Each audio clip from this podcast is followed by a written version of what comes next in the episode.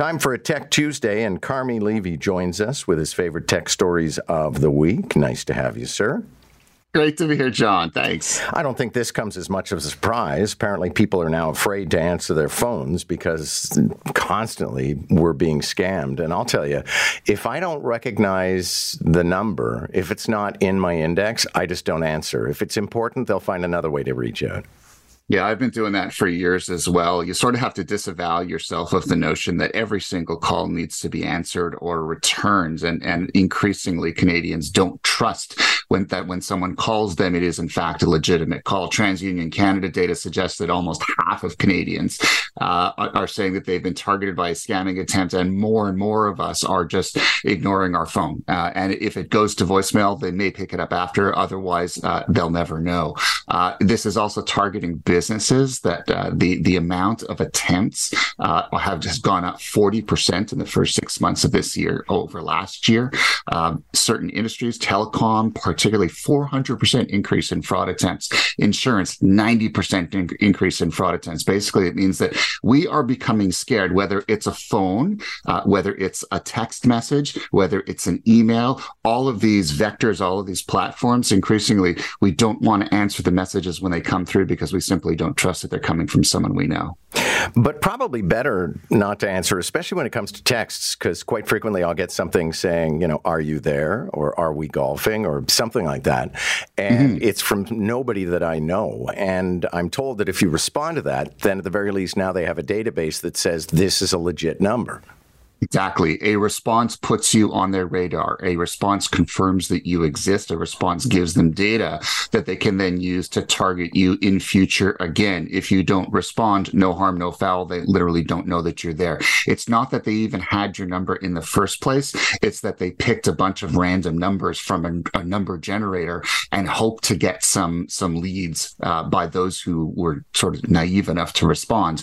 And in this case, if you respond, well, guess what? You're now going to get more of these attempts in the future. So same deal, right? If you see it, don't engage, don't respond, don't try to have fun with them because you're just only inviting more attempts in future. Okay, you mentioned TransUnion. What is this story about an FBI hacker and TransUnion? Yeah, the irony that TransUnion, the, you know, the biggest credit, one of the biggest credit rating companies on the planet, uh, telling us how to stay safe, but then at the same time itself has been compromised. So TransUnion, um, uh, the, the, there's a, a the uh, hacking group USDOD. They're the group that hacked the FBI last year. They are now being implicated. A group called VX Underground has released data that suggests that uh, that TransUnion has been breached again. Uh, that and this is a company that has uh, well over a, the data on well over a billion people, including Canadians, as well as the credit information of every American who has a credit card. Uh, so they're saying that they found uh, online a leaked database, three gigabytes in size, contains uh, the data from from, for example, first name, last name, passport information, place of birth, uh, employer, uh, financial transactions, credit score, all that. that is just sitting out there in the open, and this is is again TransUnion. Uh, you know, they've been implicated a number of times, breached a number of times in recent years. They've been sued for billions of dollars. They've been fined, and here we go again. Now we're hearing shadowy references that it's happening again, and the company's been caught with its uh, technological pants down. The uh, headline says revolutionary new bicycle tires inspired, inspired by NASA don't need to be filled with air. But that actually takes us back in time. There was an era where we didn't have air filled tires. Sure. Uh, you know, before pneumatics, before rubber, uh, before Charles Goodyear kind of figured it out and commercialized the technology, tires were made of metal. They were not very convenient. Um, they didn't have a whole lot of traction. They were super expensive and super ponderous. Uh, and then, you know, in in the 1960s, NASA put uh, uh, non-pneumatic tires on its lunar rover. Of course, on the moon there is no air. You cannot blow up tires.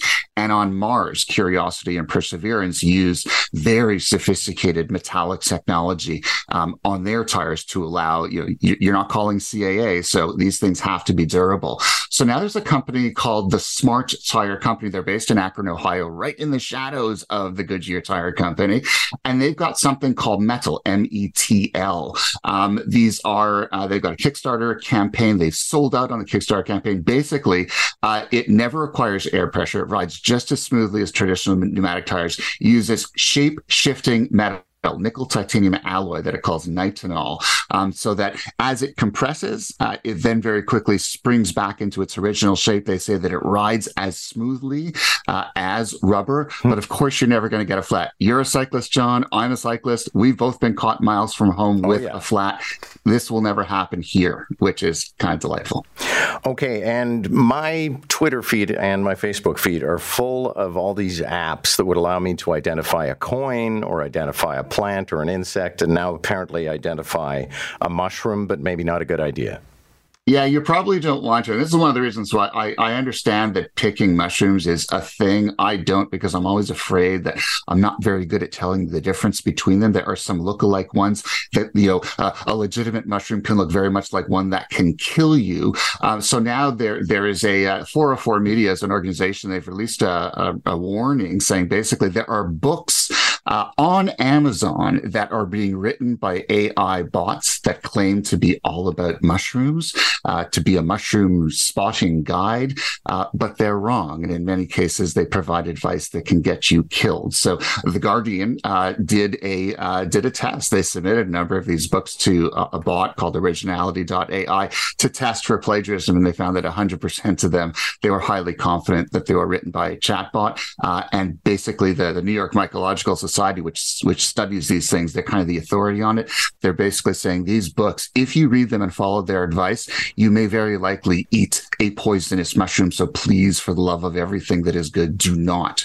Uh, f- you know, if you are going to buy a mushroom book on Amazon, mm. do your due diligence. Look for the author. In many cases, the authors for these AI books do not exist. Okay. Well, and and I'm with you. I ain't picking mushrooms in the wild because I don't need to die. Good mushrooms come in a can. They always have, they always will. Thank you, sir. Good to have you. Thanks, John. That's Carmi Levy, our tech expert.